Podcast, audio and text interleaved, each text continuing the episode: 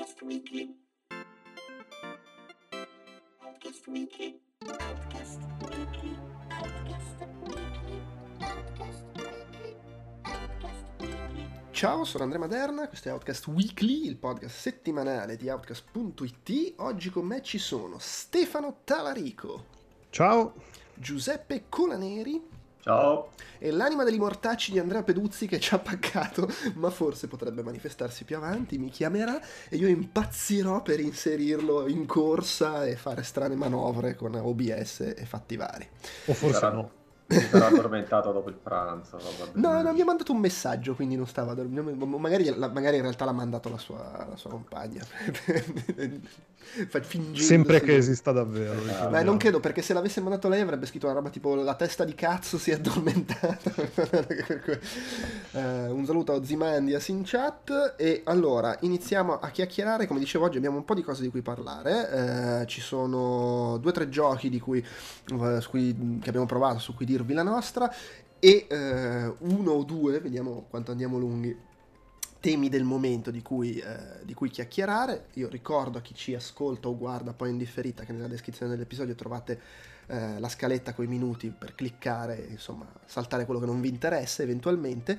Eh, visto che, come dicevo, abbiamo un paio di giochi di cui parlare, eh, io comincio parlando io del gioco di cui devo parlare io, così ce lo leviamo subito dai, dai maroni, eh, che è Shelter 3.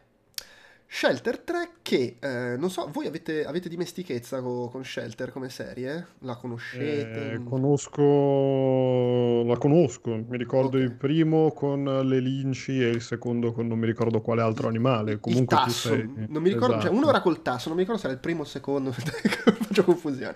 No, Comunque- è vero, forse il primo era il tasso, vabbè, comunque. Comunque Vabbè. sì, sei il, il- il tenutario di questa famiglia di animalini che vanno salvati.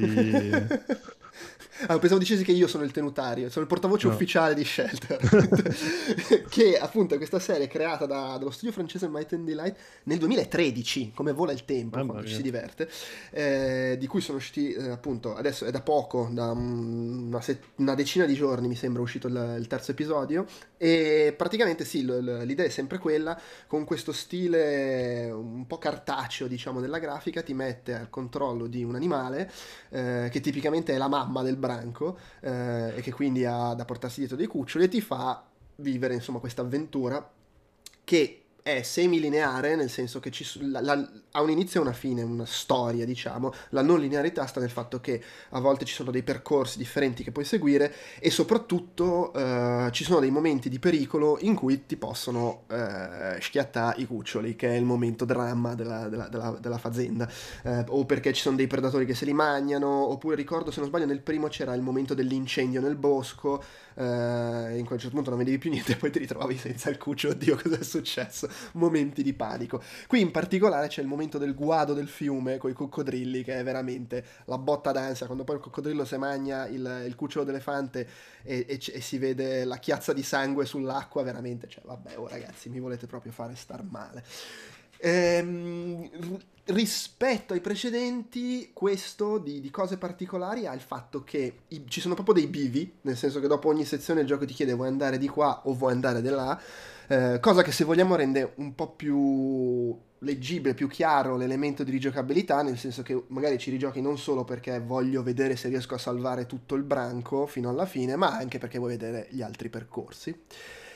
E in più L'altra novità è che c'è una storia un po' più esplicita, se vogliamo, perché insomma qua sono gli elefanti i protagonisti e c'è un po' questo elemento della memoria ancestrale degli elefanti, delle sequenze oniriche in cui parlano degli elefanti fra di loro e ti eh, raccontano pezzi di... Ecco, tra l'altro la sto mostrando adesso, una sequenza onirica, cose eh, sul percorso che stanno facendo, dove vogliono arrivare. Dove vogliono arrivare non lo dico, è una roba che si può abbastanza facilmente intuire, sapendo come funzionano gli elefanti. E vog- vogliono distruggere il capitalismo, mi sembra. Pu- può essere, può essere. Eh, però devo dire, l- l'ho trovato sem- eh, mo- molto bello come al solito, molto, molto piacevole, intrigante, ci sono delle piccole novità a livello di gioco, però insomma sostanzialmente siamo sempre lì, c'è l'elemento survival, devi racco- raccattare da mangiare per, per il branco, portartelo dietro, salvarli, appunto sopravvivere ai coccodrilli che ti fanno caca sotto.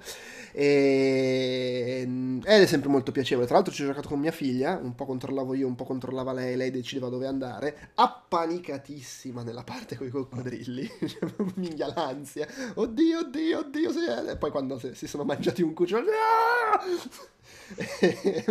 però no, le, le è piaciuto molto, mi ha anche detto che ci vuole rigiocare, anche il finale le, le è piaciuto molto e ci ha anche dato spunti di conversazione, per cui c'è anche questo elemento, se c'hai un bambino piccolo può essere un gioco interessante da giocare assieme, che vabbè è anche ovvio perché insomma ti fa contro gli ani- degli animali, ti fa vedere come vivono. Tra l'altro intanto Giuseppe lo vedo che ha l'immagine un po' disturbata dalla Tonino Sì. Carino da Ascoli, eh, che vabbè aggiunge colore alla diretta. E il capitalismo.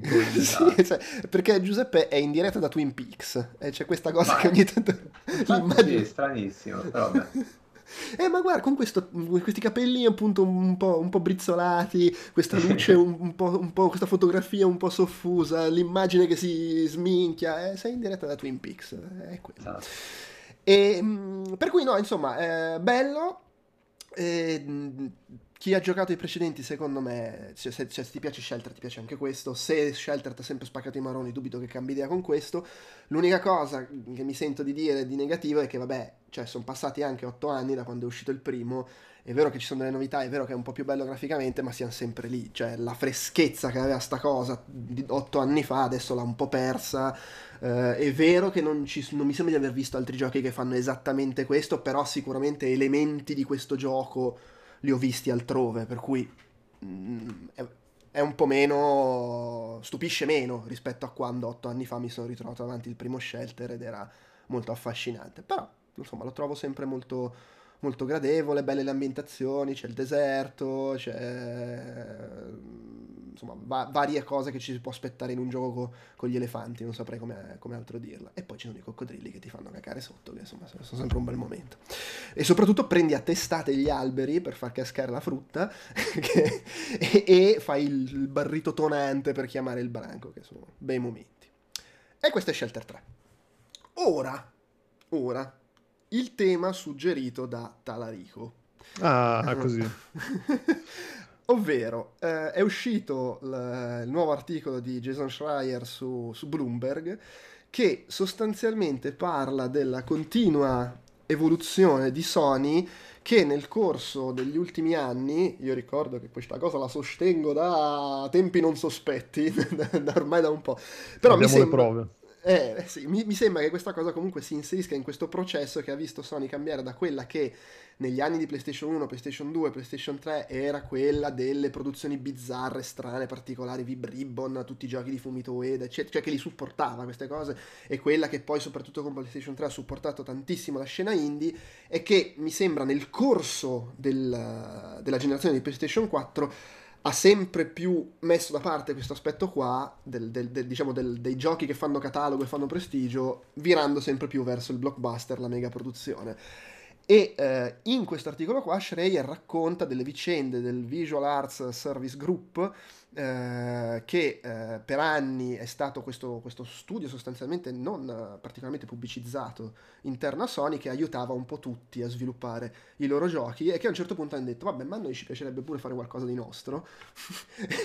E hanno deciso mettiamoci a fare qualcosa di nostro ma senza disturbare troppo non è che creiamo un nuovo gioco. Facciamo un remake di, di- di un, di un gioco di Naughty Dog an- mh, pensato per PlayStation 5 Uncharted sarebbe troppo un casino facciamo The Last of Us così magari poi su PlayStation 5 si può fare il pacchetto of Us 1 e 2 a quanto pare questi ci si sono messi senza essere particolarmente supportati da, da Sony e sono andati avanti per un po' a fare questa cosa fino a che a un certo punto Sony gli ha detto uè raga fermatevi Naughty Dog c'ha bisogno d'aiuto per finire The Last of Us 2 aiutateli e quando è finita quella cosa vabbè facciamo che adesso Naughty Dog vi aiuta a, fi- a fi- a finire il remake di The Last of Us anzi facciamo che lo fa Naughty Dog e voi aiutate loro ma porca puttana per una volta che potevamo fare qualcosa noi ma sarete stronzi in più eh, in tutto questo Sony Band che ha fatto Days Gone. Days Gone è stato un lancio, insomma si è parlato tempo fa che è stato un lancio di grande successo, ha venduto benissimo e nonostante questo, eh, evidentemente un- a causa del mix di ha venduto benissimo, ma in fondo non poi così bene, in più è stato accolto non benissimo dalla critica, Sony ha detto, sai che è, anche se voi volete fare Days Gone 2, non lo facciamo. Aiutate Naughty Dog, e che palle, tutti ad aiutare Naughty Dog a fare cose. Aiutate Naughty Dog eh, a, a- a fare un- un- uno spin-off di Uncharted, aiutate questi, aiutate quelli. Poi insomma l'articolo parla di altre cose, parla del fatto che per esempio Sony non ha per nulla spinto Dreams, che poteva potenzialmente essere una roba che se l'avessero spinta magari chissà avrebbe avuto un successo paragonabile a quello di, mm, come si chiama, Eh, dei Little Big Planet e in generale di questo tipo di giochi che danno il potere in mano alla gente, però non l'hanno, non l'hanno minimamente spinto a livello di marketing, insomma tutta una serie di cose che... non- cioè, secondo me la cosa interessante non è solo il fatto di Sony che eh, questi eventi testimoniano come Sony sia sempre più spinta verso fare i blockbuster e soprattutto fare i blockbuster eh, già- che hanno già provato di avere successo e molto timorosa sul tentarne nuovi, anche se comunque ne ha tentati ultimamente. Però hai capito, Days Gone va bene e nonostante questo non vogliono fare il seguito.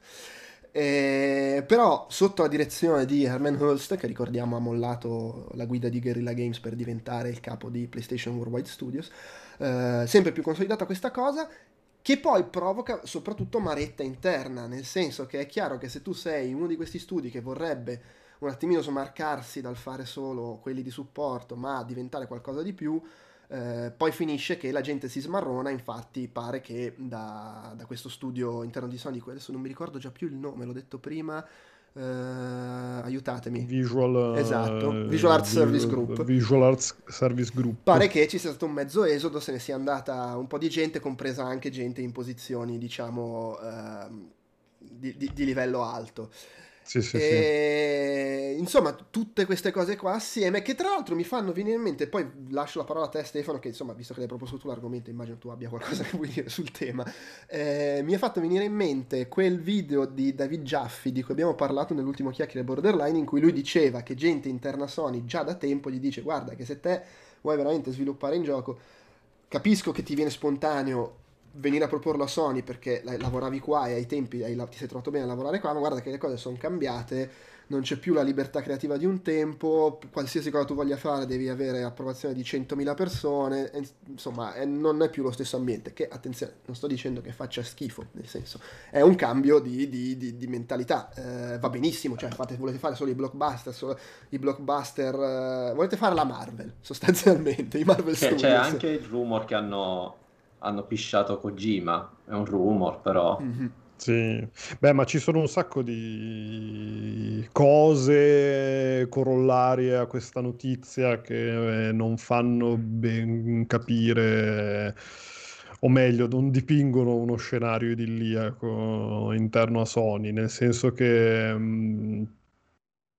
eh, vabbè, come diceva all'inizio Joe Pep, eh, sembra essere completamente tramontata l'epoca di Sony, amica degli sviluppatori, che eh, aiuta anche eh, il mio caro amico Mitsuguchi, a no, come, come si chiama? Quello- Yamauchi a fare, a fare il suo Gran Turismo 12 in 18 anni con le macchine che continuano a suonare come delle scoreggine. E... Con la venata di Shenmue 3. Oh sì, sì, vabbè, ehm, però appunto insomma, cioè, è passato quell'epoca in cui eh, aiutiamo gli sviluppatori giapponesi che ci mettono 12 anni a fare un videogioco, e non, non è un problema, gli vogliamo bene lo stesso, anzi sono troppo fighi perché se non li aiutiamo noi chi li fa i giochi in Giappone, insomma, eroi della patria. E adesso Studio Japan l'hanno praticamente condannato, nel senso che Sì, hanno, hanno fatto sulla una car- ristrutturazione. sì, sì, nel senso che a livello istituzionale l'hanno, l'hanno riorganizzato. A livello fattuale, tutti quelli che ci stavano dentro se ne sono andati Sì. perché non gli piaceva la ristrutturazione.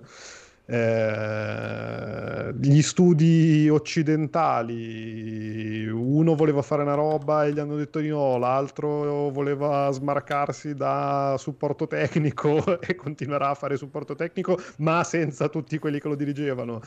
Eh, vogliamo fare i blockbuster, ma i blockbuster che abbiamo, se non vendono oltre una certa cifra, non ci piacciono.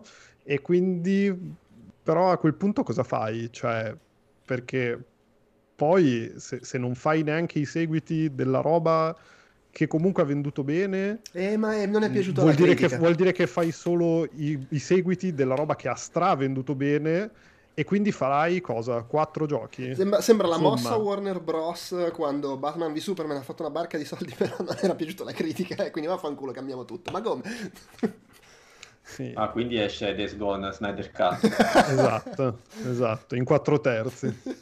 Dice il Love in chat, mi sembra strano possibile questo cambio di mentalità nonostante il successo di PS4. Ma vedi, il discorso è, eh, credo, cioè sempre- è un po' lo stesso motivo per cui il- i grossi produttori cinematografici hanno sempre più asciugato qualsiasi cosa non fosse un successo sicuro, una. Ormai non è possibile farti produrre un film sopra un certo costo se non è legato a una IP che abbia dimostrato in passato di poter generare dei soldi. Poi magari sarà un fallimento, però la gente se no non si fida.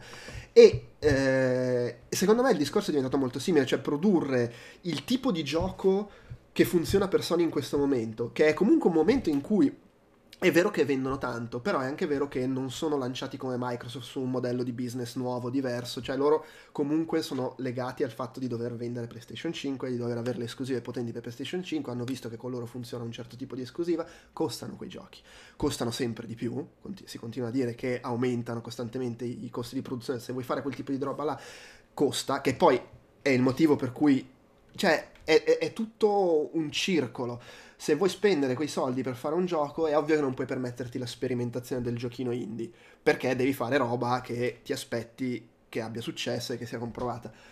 A quel punto diventa super secondario il, il business del supporto, lo studio di medie dimensioni, di piccole dimensioni, perché che te ne fai? Cioè, tu hai bisogno di fare un gioco che vende come The Last of Us, che vende come Uncharted. Eh, probabilmente c'è anche il fatto che Sony, mh, per quanto vada bene eh, PlayStation, non ha la disponibilità finanziaria di una Microsoft e quindi non si può permettere. Cioè, Microsoft può, può- può spendere una- miliardi per comprare Bethesda, può, finan- può comprare Double Fine e dire: Ma sì, fate- fa- può fare quello che faceva Sony prima perché. eh, in questo momento non, non- c'è i soldi, i soldi, butta i soldi su Xbox. Non lo so. Sì, eh, però, però capito, come dici tu, è comunque un modello di business eh, completamente diverso, nel senso che eh, a, a Microsoft sta bene investire dei soldi per arricchire la divisione Xbox perché tanto la divisione Xbox eh, con Game Pass ti dà eh, dei, mm, della revenue fissa eh, grazie al Game Pass, cioè tutti i mesi è sicura di, ess- di ricevere un sacco di soldi in cambio perché ha mil- miliardi di, di- di- di- di subscriber.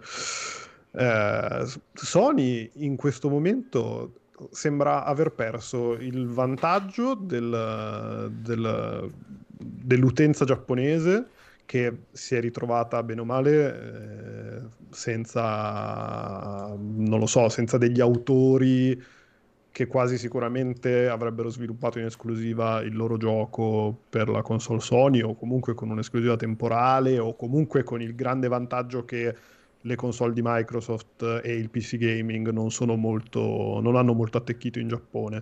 Ehm, e con in più la- il punto focale della loro, della loro offerta, che sono i blockbuster, che, boh, cioè come, come appunto mh, sembra quasi che vogliano fare solo i seguiti di roba che ha venduto i fantastigliardi. Che poi anche lì vogliamo fa- vogliono veramente fare la remaster di un gioco del 2013 che non è già stato rimasterizzato Beh, nel a- attenzione, sì, 2014. qua- questo è un remake però. Qua si parla di un remake, quindi motore grafico nuovo, cioè un remake come quelli di Bluepoint per capirci. S- Sì, sì, no, Con ok, però nuovo, Che poi è il motivo per è cui è è- costato tanto e quindi a un certo punto Ulst ha detto ma perché dobbiamo spendere tutti questi soldi? E se proprio dobbiamo spendere tutti questi soldi facciamolo fare a Naughty Dog invece che a questi. No, no, ma siamo- ok, ok, ma poi tra l'altro capisco anche eh, la, chiamiamola volontà artistica di modificare alcune cose, tipo rendere più simili eh, Joel ed Ellie alle versioni di The Last of Us 2 o anche volendo alla serie HBO, cioè Mhm. proprio eh, mettila come vuoi. comunque rimane il fatto che è un gioco del 2013 rimasterizzato nel 2014 per, un- per la console successiva e quindi non c'è neanche il gap tecnico di eh, PlayStation 5 non, eh, non legge più il gioco perché era un'architettura diversa. Sì. Cioè, eh, Beh, è sempre... potresti utilizzare quello di PS4 da Sì, sì, cioè, è, è compatibile. Sì, ma eh, sai, lì, lì- lì, secondo me non ha torto il Lova quando dice magari, eh, e comunque l'hai menzionato anche tu, l- quando arriva la serie TV vogliono avere un, un pacchetto da lanciare assieme su PlayStation 5 in cui i due giochi hanno una veste grafica paragonabile invece di avere comunque il piano della storia che per quanto remaster sarebbe sensibilmente inferiore a... a- Ah, al- vabbè. Cioè, Ma tipo come hanno fatto con Spider-Man che hanno cambiato la faccia di Steve per farlo sembrato Molland, una roba del genere. può essere, può essere. Il- il- lì, eh, sempre Lava dice, su PlayStation 4 ha lanciato diverse nuove IP di successo come Horizon, Game of Thrones e ne hanno rivoluzionate altre, eh, sì, Game of Thrones, eh, Ghost of Tsushima, Io- e hanno rivoluzionate altre God of War. Allora, due cose io qua, poi però vorrei sentire anche un po' Giuseppe. Uno, eh, intanto secondo me lo shift di, di atteggiamento Sony ce l'ha avuto nel corso dell'era PlayStation 4. Quindi, cioè, magari i lanci coraggiosi di PlayStation 4 sono anche figli della mentalità precedente. Poi io non è che pen- non penso che Sony smetterà di lanciare nuove IP. Il punto è, eh, Horizon comunque arrivava da Guerrilla, che aveva provato con Killzone di, a poter avere successo. Peraltro Horizon ha avuto molto più successo di Killzone, ma è stato uno sbattimento per loro riuscire a, conf- a farla e riuscire a convincere chi prendeva le decisioni che potevano fare una roba che non era Killzone, ma era un gioco con una protagonista femminile, eccetera. Cioè, ed era un open world, cosa che non avevano mai fatto. Comunque non è stato banale con la Sony precedente. Ghost of Tsushima arriva comunque da uno studio che aveva già fatto altre cose che avevano funzionato. God of War sì, rivoluzionato, ma comunque è God of War. Cioè, è un rilancio cambiandolo, ma comunque di un marchio. Cioè, il punto è anche quello, il brand. Il brand ha avuto un successo mostruoso, ok, possiamo cambiarlo, però quantomeno rimane God of War. Cioè, quello che diventa difficile, secondo me, è, eh, perlomeno se questo è l'assetto attuale, quello che diventa difficile è nuove IP e soprattutto nuove IP che non siano fatte da Naughty Dog, da quei due o tre studi che comunque hanno quel minimo di, come dire, eh, di, di- di leverage, di, di- di, eh, potenza, di poter dire, oh raga, noi abbiamo venduto n mila milioni di copie con Uncharted, possiamo provare a fare qualcosa di nuovo. E, e Sony risponde, ok, però preferisco comunque se fate Uncharted 5. No, vabbè, a parte che God of War eh, era folle se non davano una svolta, perché onestamente nell'anno in cui è uscito riproporre quella roba là che era già un po' vecchiotta, già col terzo episodio puzzava di vecchio, era, era ridicolo. Detto ciò, ma a me viene in mente una battuta, cioè loro hanno sempre detto for the gamer, non hanno detto for, uh, for the devs, cioè, quindi sostanzialmente che a un certo punto comincino a puntare su ciò che per loro per la loro utenza sono i giochi che fanno la console, eh, diventa, diventa quasi normale. Certo, una barriera all'ingresso mica da ridere, un benchmark mica da ridere, non è che tutti possono essere The Last of Us 2 a livello di vendite, di impatto anche eh, fuori dal- dagli appassionati. Auguri a loro, che, che devo dire. Tra l'altro, a proposito di, di quanti studi hanno, già, una delle, uno dei motivi della ristrutturazione di Sony Japan che viene menzionata nell'articolo è proprio la presa di posizione del non possiamo più fare giochi che vendono solo in Giappone. Quindi andatevene a cagare con le vostre cose un po' particolari, strane. Eh, Sì, sì, no, ma, infa- ma infatti anche lì diceva Giuseppe di Kojima che sembra abbia litigato con Sony, sembra essere sempre, ogni settimana di più, sembra essere eh, tra le braccia di Phil, Phil- come si chiama Phil? Phil? Phil Harrison? Phil? No, Phil Spencer. Spencer. Eh, insomma da Microsoft e, boh sì cioè non- è tutto, tutto molto misterioso e tutto molto in divenire. Probabilmente questo sarà le tre più figo del mondo nonostante non sarà le tre eh, e anzi probabilmente sarà le tre più figo del mondo proprio perché non sarà più le tre. Eh, Imma- immaginate però se veramente succede sta roba di Kojima che viene, viene mandato gentilmente a bussare da altre porte. Cioè, Beh, ma Kojima comunque ehm, era, era strafelice di- del successo di mm, Death Stranding su PC, cioè Eh, Sì, sì, seco- però secondo, me, era- secondo me eh, do- do- eh, si è dopo essersi tolto da, eh, da Konami ha scoperto anche che togliersi dalle console potrebbe essere No, no, una ma su roba quello, ma lato Kojima la capisco, però capisco anche i dubbi che magari qualche, appunto, come si chiama? Aspetta, il Lova espresso in chat, perché comunque veramente quelli tre là eh, era sembrato come Sony che fa da, da mecenate per questi artisti senza dimora e dite... Sembrava quasi una, mo- una mossa di diversificare il portafoglio, no? Cioè, nel senso, io ho il blockbusterone, ma c'ho anche il gioco per chi si intende da e pensa alla tardità, il Kojima, aiuto a fare Shenmue 3 e così via. Beh, ma è- era, Eh. era- era nettamente quello. Ma è- è, quello che è stata Sony per famoso- tre quel generazioni famoso- e mezzo sostanzialmente. Cioè Sony Eh ha sì, sempre però fatto questo- fare, fare questo però dopo due anni, due anni cioè è un Eh, bel passo di- indietro se succede, Eh no, ma chiaro, che ma, ma- ma ripeto, secondo me è stato graduale perché comunque questo, que- questo shift è avvenuto dietro le quinte senza magari che ce ne accorgessimo troppo perché le cose che par- di cui parla Shanahan non è che sono successe nelle ultime due settimane, Eh, però in un momento in cui a livello esterno già si vedeva il, il sempre più, neanche tanto graduale, abbastanza veloce abbandono di una scena indie che fino all'altro ieri supportava una valanga. Cioè, Vai. da un anno all'altro, alle 3, la zona Sony è passata da hanno 40 postazioni con giochi indie a eh, non ne hanno manco una e, e coso e Housemark presenta il suo gioco con un laptop fuori dalla hall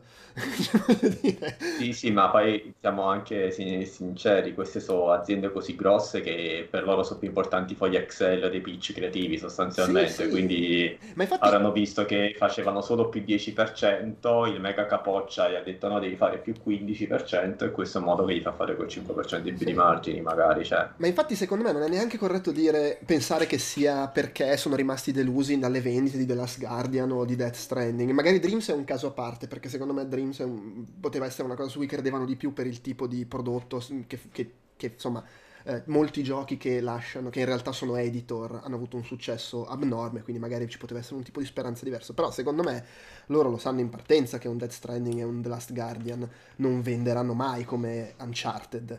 Eh, il punto è che se tu finanzi un, proget- un progetto del genere, lo finanzi perché vuoi avere un, eh, un catalogo diversificato, perché comunque fanno catalogo, fanno prestigio, eccetera, e sai che eh, lo- probabilmente ci spendi anche meno. Cioè, io immagino che hanno speso meno in Death Stranding di quanto hanno speso per fare The Last of Us 2.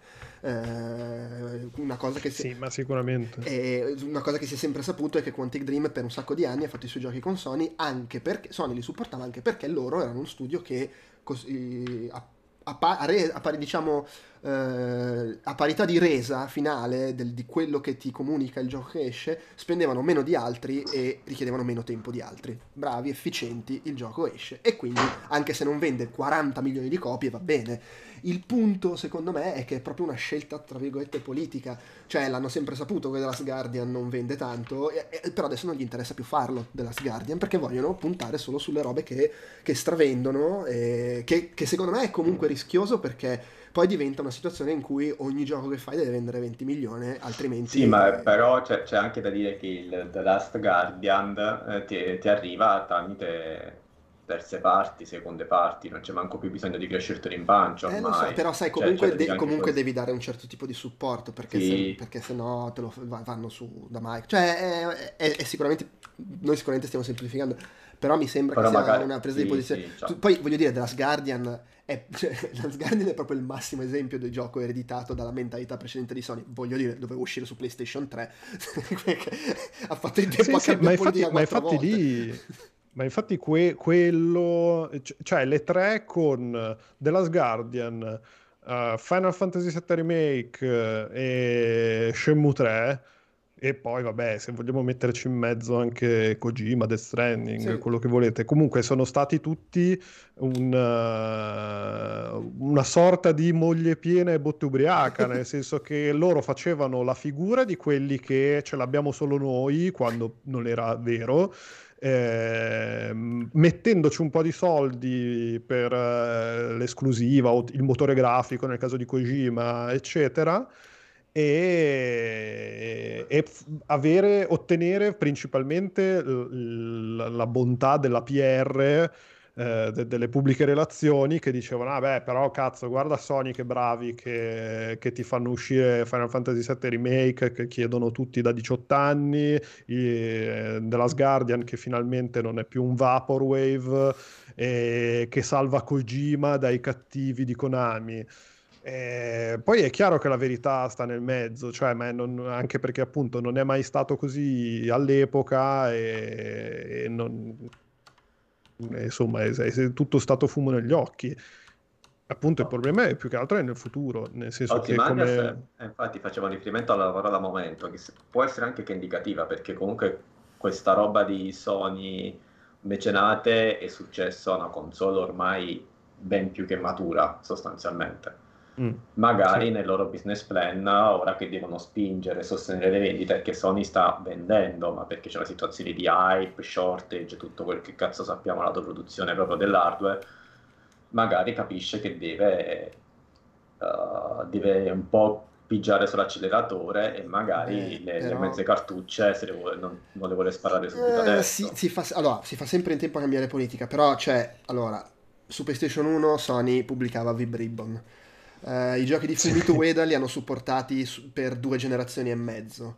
Yamauchi, a Yamauchi hanno permesso per tre generazioni di impiegare otto anni a fare un gioco. Mm, Quantic Dream ce l'hanno avuta dentro per tutta PlayStation 3. Eh, cioè, comunque sono stati per un sacco di tempo quelli che eh, tutti i giochi bizzarri che uscivano da Japan Studio tutte queste cose qua le hanno comunque fatte. Quale che fosse. È ovvio che erano comunque scelte commerciali, evidentemente ritenevano che fosse una, una, strategia sensata a livello commerciale, adesso ritengono che non lo sia più.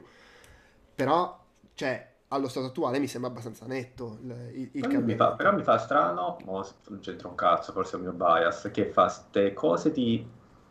Uh, Scusa, no, un'altra, cosa, un'altra, cosa, che ci tenevo a dire, hanno avuto per tutta l'era PlayStation 3 un programma di supporto alla scena indipendente mostruoso perché buttavano finanziamenti a destra e a manca, pieno di sviluppatori che potevano, per... tipo singoli sviluppatori che potevano permettersi di mollare il lavoro e dedicarsi al loro gioco perché gli eravamo il finanziamento da Sony, hanno investito tantissimo su, in, sulla scena in Sud America. Housemark è arrivato dove è arrivata, ha campato dove, quanto ha campato perché comunque aveva quel tipo di rapporto con Sony.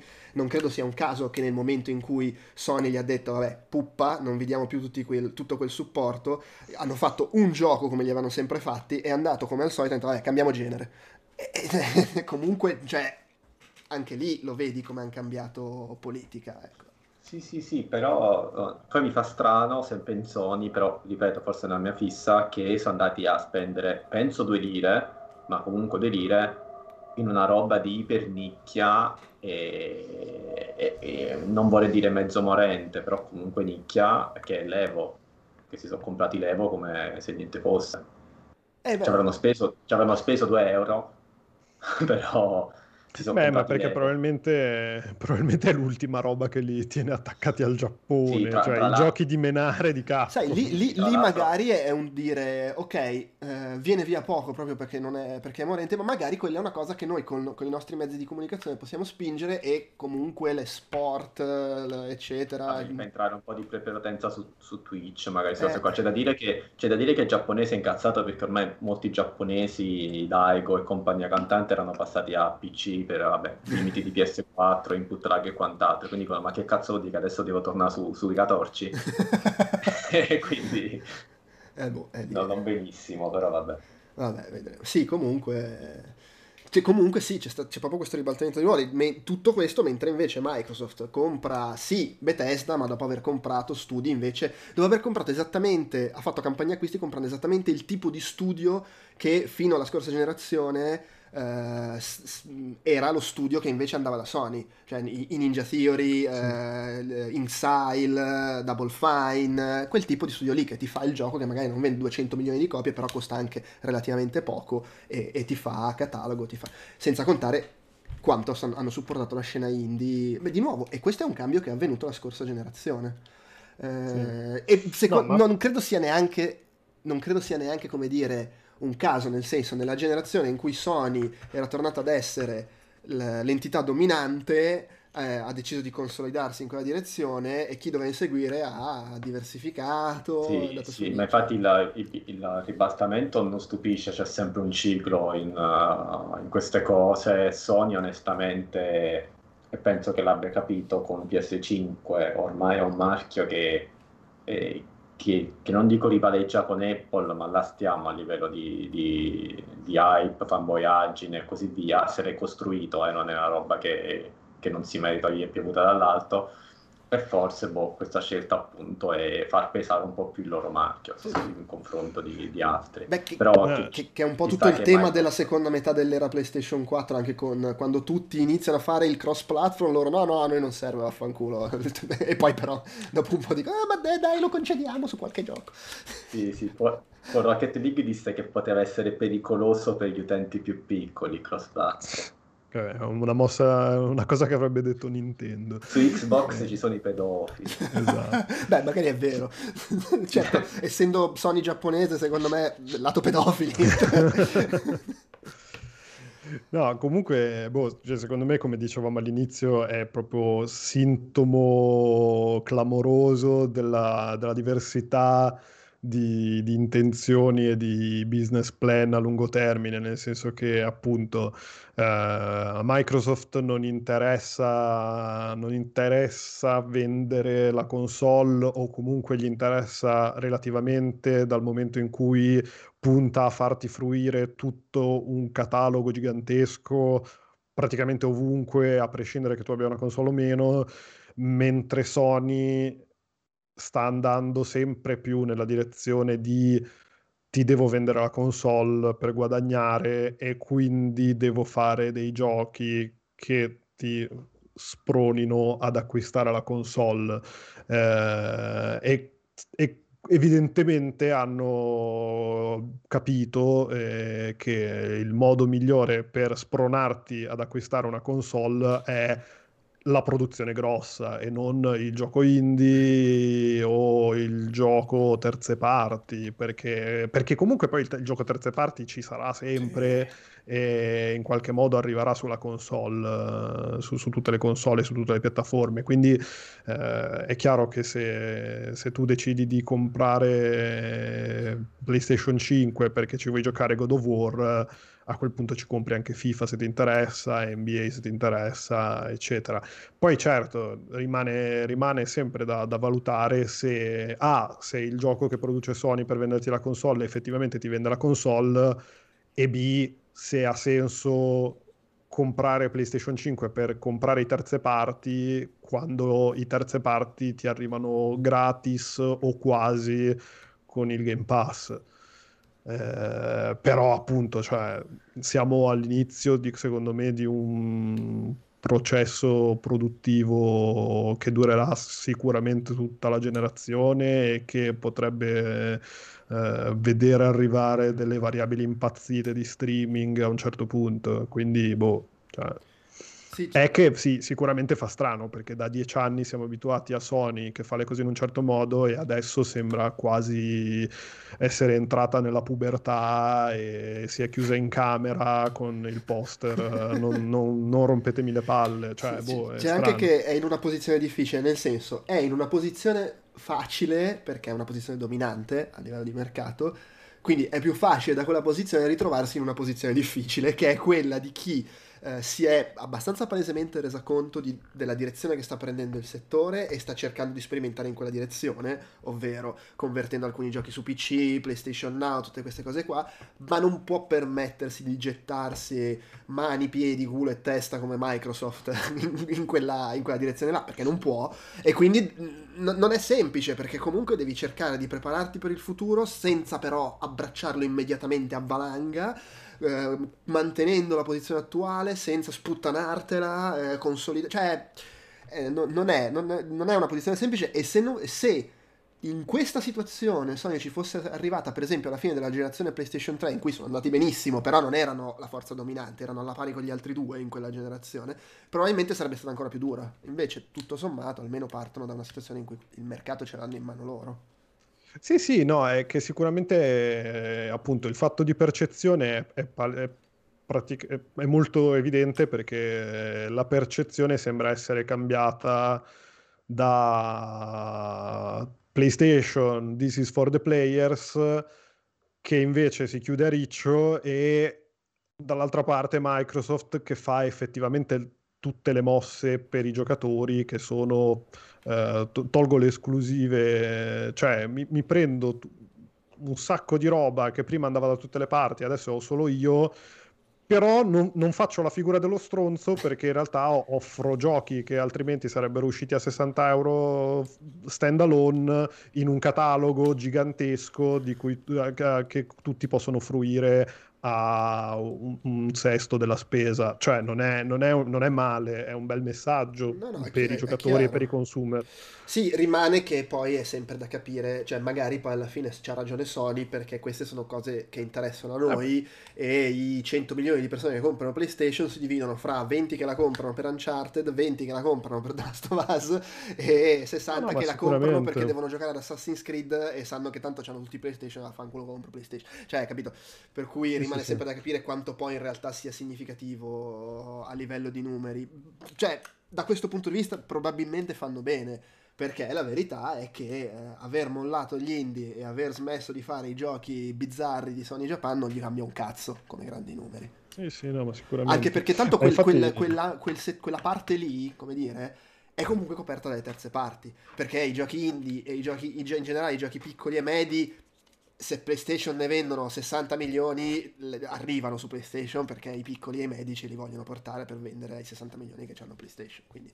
Ah no, certo, certo. Sì, sì, sì. Ma no, ma infatti, boh, mm, magari poi diventerà una roba che tipo PlayStation diventa la roba casualona perché quello che eh, quello che vuole giocare solo poca roba con gli amici comunque si compra la console comunque si compra quella console perché il marchio PlayStation è un'icona che significa videogiocare in un certo modo, mentre quello un po' più scafato, quello un po' più curioso, quello un po' più hardcore, virgolette volanti, eh, sarà invece nell'ecosistema Microsoft perché con 9 euro al mese mh, mm, gioca NBA, gioca il gioco super hardcore, gioca Doom eh, e spende appunto spende poco e, cioè, e, lo gioca sia sul PC che sulla console che sullo schermo della TV con un pad volante eh, o su, su, sul gabinetto col sì, telefono. Ci, dimentichi- ci, dimentichiamo appunto che c'è un'enorme fetta di giocatori che davvero gioca FIFA e il blockbusterone che lancia di turno quella volta o il della storia di turno quella volta che esce e poi, non, e poi, torna a giocare a FIFA sostanzialmente. Sì, sì, sì, sì, sì, ma ti dico, secondo me è proprio un fatto di stanno,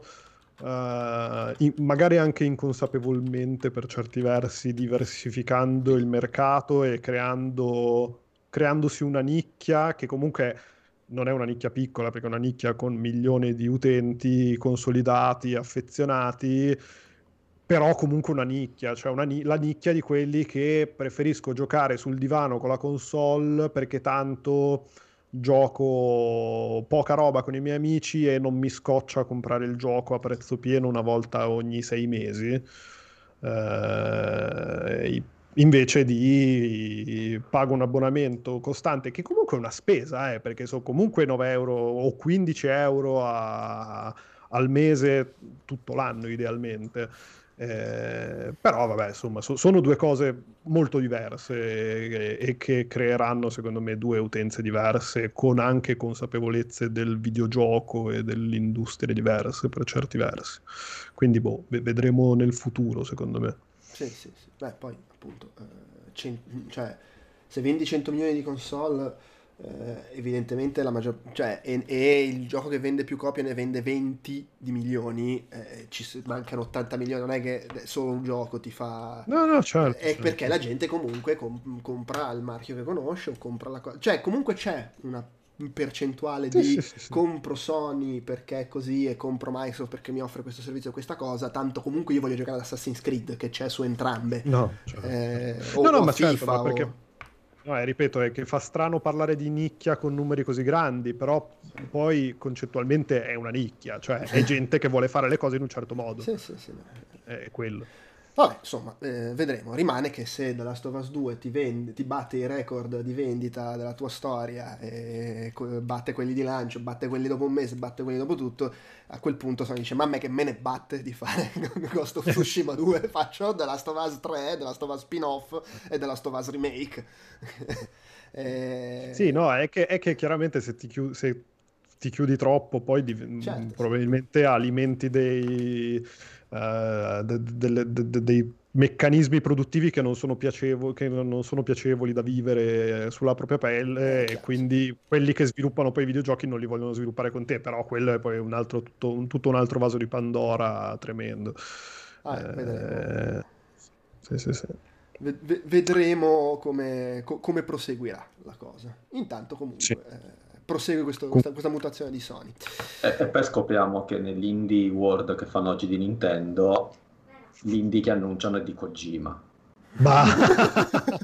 Boktai 3, Boktai 3. L'avete No, sentito prima su Outcast? usciti- il 3, solo in Giappone. Ah, cazzo. Boktai 4, l'avete sentito prima 4. su, su Outcast. Porta il tuo Switch sotto al sole e fondilo.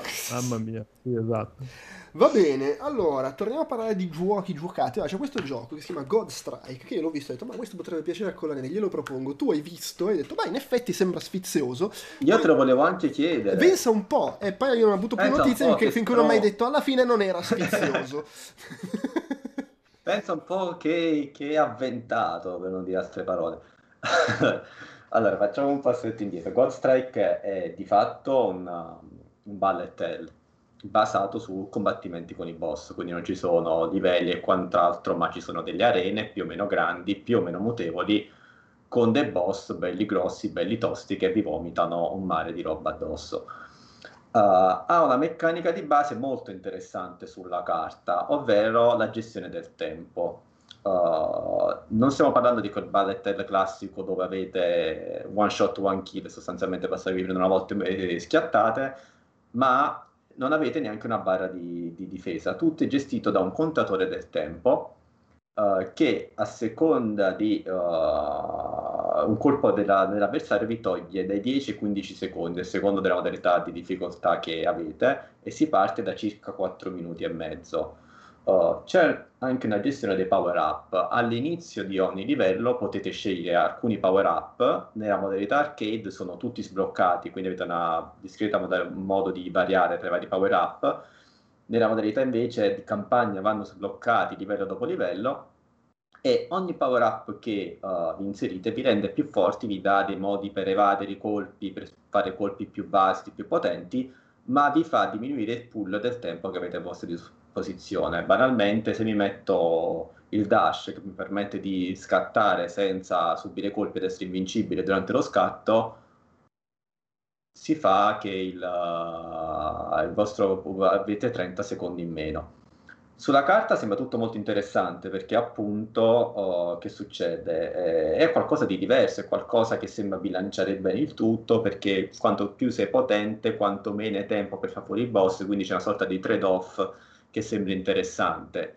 Il vero problema è che poi dalla mano questa roba che sembra interessante non è per nulla ben bilanciata perché uh, 15 secondi sembrano pochi, ma in un bullet hell dove sostanzialmente vi possono colpire anche 3, 4, 5 colpi di seguito sono tanti e partendo da 4 minuti e 30, 5 minuti alla fine si riduce parecchio il tempo. In più ogni boss è composto come da tradizione da più fasi, superate la prima fase parte la seconda, superate la seconda a volte c'è addirittura una terza. E quindi questo scorrere del tempo scorre anche mentre giocate e sostanzialmente diventa estremamente punitivo subire anche solo un colpo a inizio match, perché già magari ti sei potenziato, ma magari anche solo per divertirti e non avere lo sparetto di merda iniziale. Il tempo scorre perché il tempo passa e tu magari devi cercare di evitare tutta la sequenza di colpi, aspettare il momento giusto per dare foga al tuo colpo speciale più potente.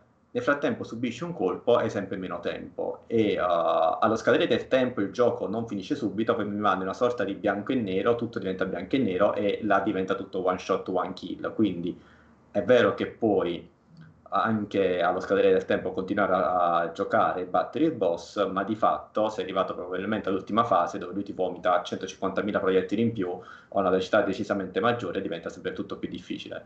Insomma, non è male alla base, è soltanto che alla fine tutte queste idee non si mescolano bene insieme, secondo me, soprattutto nella modalità campagna uh, dove inizialmente avrete pochissimi poteri quindi, e il gioco è super difficile. C'è il primo boss, che questo che vedete in questo momento, quello è il primo boss che si chiama, da, da, tra l'altro tutorial, si chiama di nome, proprio per prenderti per il culo, e perderete un sacco di volte, super difficilissimo, avrete pochissimi poteri e quindi non avrete modo di fare chissà quante schivate o quanti decoy o quante manovre offensive, eh, difensive o offensive e insomma è super difficile, tanto che è molto più divertente la modalità arcade, ma soltanto perché avete tutti i poteri fin dall'inizio, potete un po' sperimentare e provarli.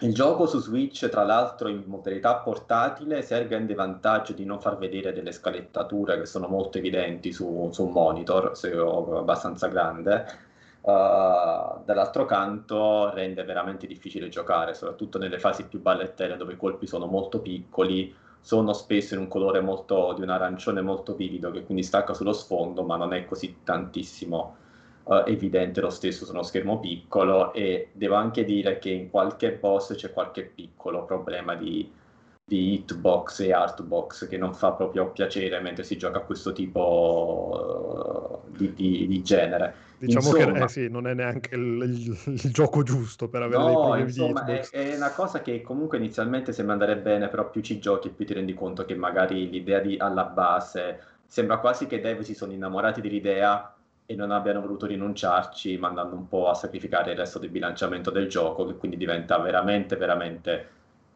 tosto, perché non, non è la prima volta che, che gioco a ballettello, non sono un novizio del genere, ma è veramente, questo qua è veramente, veramente tosto. E, Uh, onestamente ci vuole una pazienza che non è detto che tutti possano poter avere, soprattutto nella modalità quella da campagna, perché inizialmente così pochi poteri che è anche oggettivamente no- noioso, cioè avendo pochi poteri è proprio noioso, hai lo sparo di base e dash e muori dieci volte non c'è manco possibilità di vedere dei poteri aggiuntivi, insomma una, un'occasione, un'occasione abbastanza sprecata secondo me e, e ho un po' di timore, sai, a volte con i giochi uno dice magari fa, fanno qualche update, uh, migliorano il bilanciamento.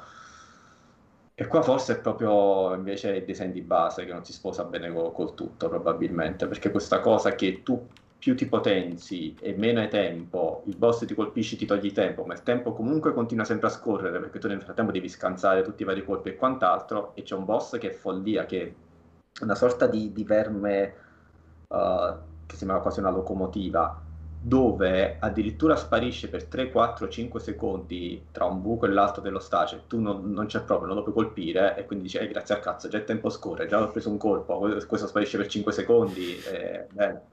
Eh, hanno, hanno, probabilmente cannato il bilanciamento e non si sono resi conto sì, di dover, avrebbero dovuto fare probabilmente delle cose un po' più ad personam per ogni boss. Sì, e secondo me proprio appunto si sono innamorati dell'idea e, e purtroppo non, non, sempre le idee funzionano fino in fondo da tutte le parti. Comunque dovrebbe uscire, se non sbaglio, oggi anche su PC, su Steam, dove magari forse se proprio volete provarlo vi consiglio la versione sì, Steam. Esce, esce domani su, su, su, PC e su Switch, sì, confermo. Eh sì, comunque se proprio volete provarlo vi consiglio la versione PC, ma perché sullo schermo portatile non si gioca bene, sia per la grandezza dello schermo, anche un po' per ragioni di ergonomia. Diciamo che i stick, i stick di Switch non so sempre super per un twin stick shooter, mettiamola così. Va bene, va bene. E come ultima cosa di cui parliamo, perlomeno per la nostra versione live, perché poi chi ci ascolta e guarda in differita come podcast, ci sarà un segmento aggiuntivo che ha registrato il Peduzzi con Andrea Giangiani per parlare di Nanotel, che tra l'altro è un gioco che mi attirava un sacco. E... Ehm, Pac-Man 99, che è il terzo gioco della serie di Battle Royale per Switch, tra l'altro tutti sviluppati, me ne sono reso conto adesso, da Arika, che io ci sono affezionato ad Arika perché loro sono nati con Street Fighter X. Sono quelli di Fire X Layer che è uscito da recentemente, minchia, Sì, quelli di Street allora, Fighter X. Per me loro rimarranno sempre quelli di Street Fighter eh, Street Fighter EX Plus Alpha. Sì, sì, no, ma, ma E- Fight- Fighter X Layer è bellissimo Sì, perché sì. è X4 ma senza la, la licenza del, Ma poi, Street Fighter. tra l'altro, sto guardando, eh, avevano fatto, hanno fatto un sacco di robe dal 95. eh, sono anche quelli che hanno fatto la serie dei giochi NES ri- rifatti in 3D su Nintendo 3DS, Excite Bike, Kid Icarus e via dicendo. Ah, ah. E, Che bomba. E, e niente, vabbè, adesso negli ultimi anni sono diventati quelli che fanno i Battle Royale eh, bizzarri per, Di per. Nintendo. Te- hanno fatto Tetris 99, Super Mario Bros 35 e adesso questo Pac-Man 99 su cui io non ho messo mano, cioè non c'ho l'online per Switch, però so che c'è stata a giocare a voi e quindi, e quindi Sì. diteci. Pac-Man 99 che è nato dalle ceneri di Mario 35. Sì, sì, perché ricordiamo che esatto, è morto Mario 35, è mo- morto per i nostri peccati. E- Ma tra l'altro, scusa, no, la cosa buffa è che eh, poco tempo fa invece c'era stata. Eh, avevano fatto, avevano annunciato, avevano messo lì su Stadia quel Pac-Man, com'è che si chiama? Tubular, Sarcazzo, eh? Pac-Man, sì, Eh, non mi ricordo come si Pac-Man chiama, Mega però... Tunnel Battle. Eh, Sì. che è fatto in- invece da Heavy Iron Studios e che alla fine pure quello è un Battle Royale con Pac-Man però appunto era per eh, Sì, è un'esclusiva mm, Stadia Ma è su Stadia. quella è un'esclusiva Stadia Eh, Sì. poi non so di- nel dettaglio se ci siano grosse differenze fra quello e questo come meccanica ad ogni modo parlateci di Pac-Man 99 È, è bellissimo. è il figlio ibrido tra il vecchio Pac-Man e Pac-Man Championship Edition e quindi è bellissimo. E, e fondamentalmente prende il vecchio Pac-Man e ci aggiunge delle piccol- dei piccoli elementi di, di design e di, di gameplay eh, per appunto renderlo un po' più simile a um, Pac-Man Championship Edition e mh, per far funzionare la meccanica del Battle Royale con, altri con altre 98 persone che ti tirano addosso delle cose per farti morire più in fretta. Eh, nello specifico, le cose che aggiunge sono due file di fantasmini che si vanno ad aggiungere eh, ai soliti 5-4 fantasmini soliti storici di Pac-Man. Ehm, e in più l- l- i, fant- i- i Pac-Man fantasmi che ti inseguono per rallentarti e farti mangiare dai fantasmini di turno.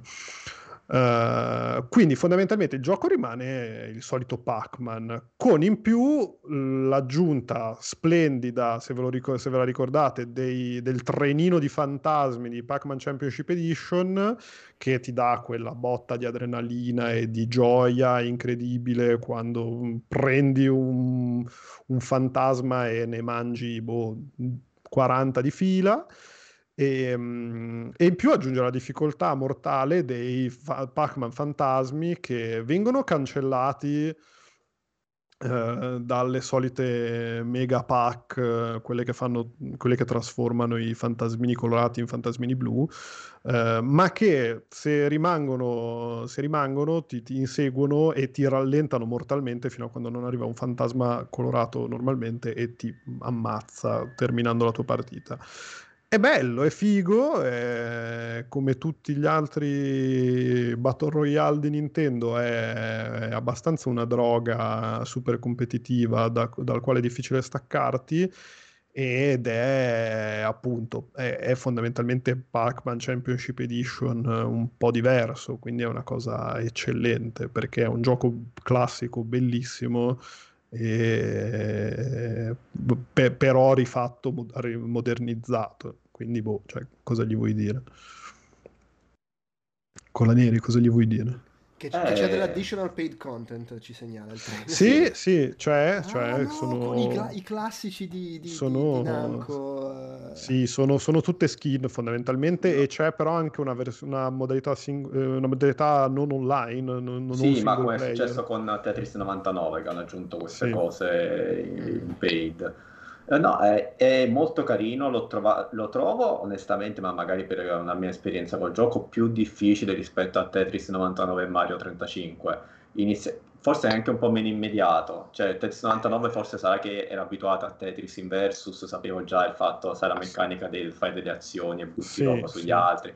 Questo diciamo, diciamo che, diciamo che secondo che per me ha amplificato la misteriosità delle voci, delle strategie che ti fa scegliere, in realtà ti fa scegliere sempre, ma principalmente a inizio partita, eh, ti dà la possibilità di scegliere otto strategie, eh, o meglio, du- due strategie tra otto disponibili, eh, che secondo me non sono chiarissime, nel senso, da un lato puoi decidere, credo, la velocità e... Da un lato, LF... no, allora io proprio per questo ho visto una guida online perché perdevo malissimo e mi triggerava tanto la cosa e quindi sono andato a vedere una, una guida di Game Explain che spiegava un po' le varie cose e mi è andata meglio. Adesso diciamo nella top 10 ci arrivo quasi sempre e di fatto a sinistra ti spiega l'effetto che hai quando prendi la- il pillolone. Ok, Quindi vai più veloce, in una fai più, più forza, quindi fai più effetti quando mangi fantasmi, ok. in un'altra aumenti il treno, il famoso treno di Ok. fantasmoni, e l'altra è standard, non succede un cazzo, e quindi sei, un Ok. credi- un- sostanzialmente un cretino se la tiene, perché non ha effetti aggiuntivi. ok. L'altra invece è chi bersagli. Quindi No, que- quello per il, per il KO, contrattacco, Eh. che già ucciso più altri e ho Sì, sì, sì. Però quello poi è storico, cioè è rimasto invariato dagli altri varie tutorial. 99, sì. C'è questa gestione del pillolone che, che è figa e sostanzialmente la devi cambiare sempre perché a seconda della situazione metti velocità, poi metti Mhm, treno, quando sai per mangiare il treno metti potente per così fai più danni con gli altri. È, è tosto però, lo sto trovando parecchio tosto. In Terris 99 qualche sfizio me lo so tolto, anche in uh, Mario 35, in questo sto faticando ad arrivare al primo posto, dico. No, Massimo no, forse sì, qua, qua, qua in effetti, qua io sono abbastanza costante, ma comunque quando dice bene top, è top 10, eh, e quando dice male è male, però, boh, però comunque, cioè, se- secondo me appunto è talmente tanto fico Pac-Man sempre, da, da- Sì, sì. da quando esiste, ed era talmente troppo più fico Championship Edition che avere questa roba qua è comunque divertente, è comunque bello, e comunque quando ci giochi 5 minuti, ci giochi un'ora. E, boh, cioè, secondo me è bello. Poi fondamentalmente è gratis, che schifo non fa pure quello, anche perché i paid content hanno diversi tagli, puoi comprare Sì. solo le skin, puoi comprare solo la modalità online e comunque il pacchetto intero sono tipo 24 euro, che secondo me se cominci a passarci mh, un'ora e mezza al giorno per una settimana sta diventando già sostenibile, ecco. Ma questo lo tolgono o lo, lo mantengono? No, questo credo che lo mantengano anche perché non è, non è il 35 compleanno di Pac-Man, credo. Ah. Non mi sembra, non mi sembra ci siano informazioni. No, sto vedendo adesso sul sulla pagina del sito Nintendo.it e non vedo richiami a, a ve lo togliamo. Sì, quindi no, non, non dicono così. niente, l'hanno svelato pochi giorni dopo che hanno tolto Super Mario Bros 35, però voglio dire, Tetris 99 c'è ancora? Sì, sì, sì, sì. Sì, sì, sì. secondo me questo rimane. Con Mario, hanno, con Mario hanno deciso di rompere i coglioni. Siccome è l'anniversario, la roba che facciamo con Mario, ve la diamo per un po', perché vogliamo fare gli esclusivi, vogliamo... Ma vaffanculo. Vabbè, però Eh. che devi fare? Va bene, eh, direi che siamo arrivati in fondo per oggi. Sì. Grazie a chi ci ha seguiti dal vivo, a chi ci ha ascoltati fino a qui in differita. Ribadisco per chi sta ascoltando il podcast eh, o ci sta guardando su YouTube eh, che adesso vi lasciamo un segmento aggiuntivo in cui si parla di un altro gioco, Nanotale. E, e mh, per il resto direi che ci vediamo la prossima settimana con Outcast Weekly, sempre il, per chi ci vuole guardare in diretta su, su Twitch il mercoledì alle 14.30. Ciao a tutti! Ciao. Ok, adesso lasciamo la parola a Andrea Giungiani che ci parla di Nanotale. Ciao Andrea. Ciao a tutti, ciao per la prima te, volta, tra Andrea. l'altro, non, E... No, Nan- non Nanotale, nella solita formula, diciamo, scusami? eh, di Outcast eh, Sala Giochi, ma per la prima volta, diciamo, in weekly e in video. Sì, un grande affare, adesso potete vedere la mia brutta faccia, quindi peggio per tutti. E, ehm, no, dicevo, per Nanotale ne ho già parlato in realtà tempo fa, quando l'avevo provato in versione Early Access. Mm, tutte le impressioni iniziali più probabilmente sono state confermate. Il eh, gioco si gioca completamente con la tastiera e si interpreta una maga apprendista che deve andare ad esplorare cercare di risolvere vari enigmi e situazioni di gioco con la particolarità che i combattimenti, le esplorazioni, le analisi dei nemici, qualunque tipo di interazione viene fatta digitando parole sullo schermo. Mm, quindi va anche da sé che se uno mm, non sa scrivere in maniera, non dico velocissima, ma almeno decente, qualche problemino col gioco potrebbe esserci, ecco. Mm, per quello che riguarda grafica, trama e quant'altro, come appunto dicevo, confermo quanto avevamo già visto. E, il gioco è grazioso, è leggerissimo, quindi gira tranquillamente anche su computer non particolarmente potenti.